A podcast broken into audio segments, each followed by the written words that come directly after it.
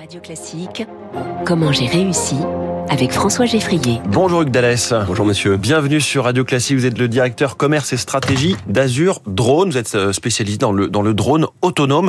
C'est le drone qui se pilote tout seul, c'est ça ? Absolument. Alors Azur Drones, c'est une société française qui a aujourd'hui 10 ans d'existence et qui est leader sur son marché en Europe et au Moyen-Orient sur effectivement un produit, une solution autonome qui est dédié à la surveillance, à l'inspection et au soutien aux opérations sur des sites ou des installations sensibles. Alors comment ça marche d'abord ? Comment se repère-t-il, se dirige-t-il ce drone ? Alors l'idée c'est que notre drone est intelligent, voilà, il est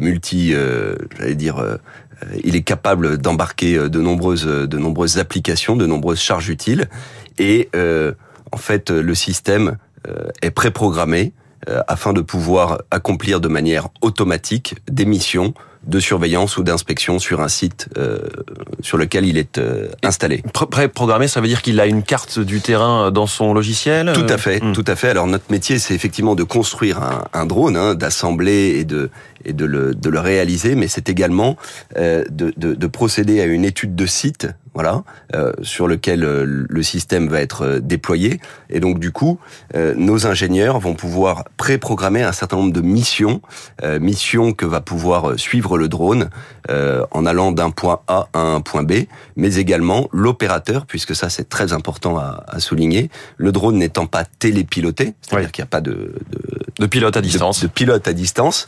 Eh bien, il s'agit d'un simple opérateur qui appuie sur un bouton, et là le drone sort de sa boîte, sort de son nid, part effectuer une mission, revient et se pose et est en mesure de se recharger de manière automatique. Donc avec un seul opérateur, on peut avoir plusieurs drones. Tout à fait. Donc l'idée, c'est la mutualisation des moyens, la mutualisation des opérateurs et de pouvoir, et là c'est un point très important, de pouvoir opérer ces drones à distance. Vous pouvez par exemple avoir des drones à Calais et être téléopéré depuis un centre opération à distance à Dunkerque, par exemple. Oui. Donc, il se promène tout seul. Est-ce qu'il alerte tout seul sur une situation anormale ? Tout à fait. Et c'est justement un grand sujet sur lequel on travaille. C'est l'intégration des technologies partenaires, typiquement l'intelligence artificielle, l'analyse active d'images.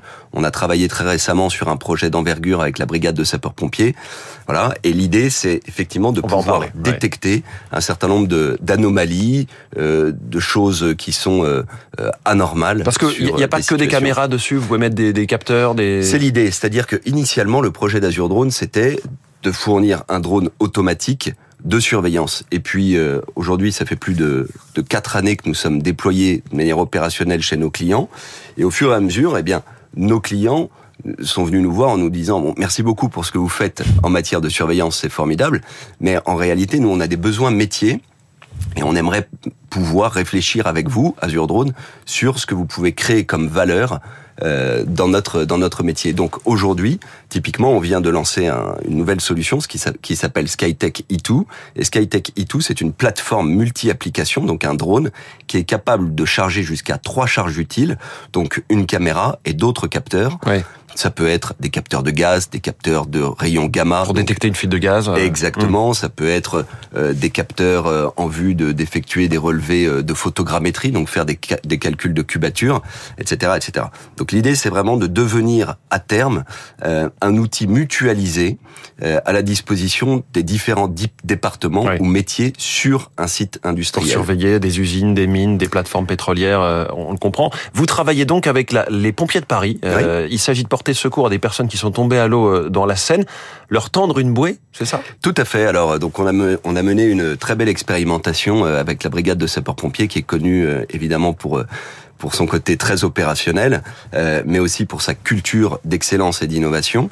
Et l'idée, ce serait à terme de pouvoir déposer dans les rues de Paris des défibrillateurs semi-automatiques, mais on a préféré commencer dans un premier temps par la Seine, en fait. La Seine, exactement, avec donc un drone automatique qui vient se porter à la hauteur, ou plutôt à la verticale, d'une personne tombée en Seine. Et là, au moyen de l'intelligence artificielle, le drone repère la victime et largue une bouée qui vient se gonfler au contact de l'eau. Voilà.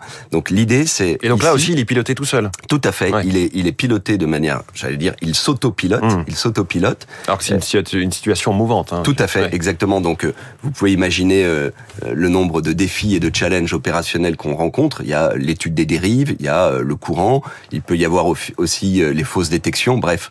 Et donc là, ça y est, ça marche. D'une vraie ambition. Donc on a fait une très belle expérimentation en novembre. Ça a très bien fonctionné et on espère pouvoir intégrer un schéma de protection des grands événements qui sont à venir prochainement dans la capitale. Les Jeux Olympiques, on pense à ça. On espère. À terme, l'idée, c'est de jouer le rôle de premier intervenant là où une alerte a été donnée pour quasiment éviter des déplacements inutiles. Tout des à pompiers. Fait. Absolument. L'idée, c'est ça, c'est d'être le premier sur site, le premier à pouvoir renseigner le commandement, le premier à pouvoir apporter une aide. Et on sait que les premières secondes, les toutes premières minutes sont cruciales dans ce genre de situation, que ce soit pour l'aide à victimes, mais aussi, par exemple, pour le feu. Alors, Azur Drones a 10 ans, 65 collaborateurs, 2,5 millions d'euros de chiffre d'affaires, 25 grands clients, Total Energy, ArcelorMittal, BMW, le port de Dunkerque aussi, et puis des clients à l'étranger, comme la police de Dubaï, par exemple. Tout à fait. On vole depuis 3 ans à Dubaï, et depuis près de 18 mois de manière opérationnelle sur les plages de Dubaï, où là, effectivement, on est intégré au schéma de protection de la population au sein de cette prestigieuse unité. On fait de la surveillance, on fait de la protection des gens qui sont sur le littoral, et je dois dire qu'on a beaucoup appris de ces déploiements opérationnels à Dubaï, et aujourd'hui on travaille sur des grands projets en Arabie Saoudite. En Arabie Saoudite, avec notamment ce projet pharaonique à 500 milliards de dollars de la ville nouvelle Neom. Merci beaucoup, Hugues D'Alès, le directeur stratégie et commerce d'Azur Drones, en direct ce matin dans Comment j'ai réussi sur Radio Classique. Très bonne journée à vous. À vous aussi. Il est 6h44, le journal de l'économie tout de suite.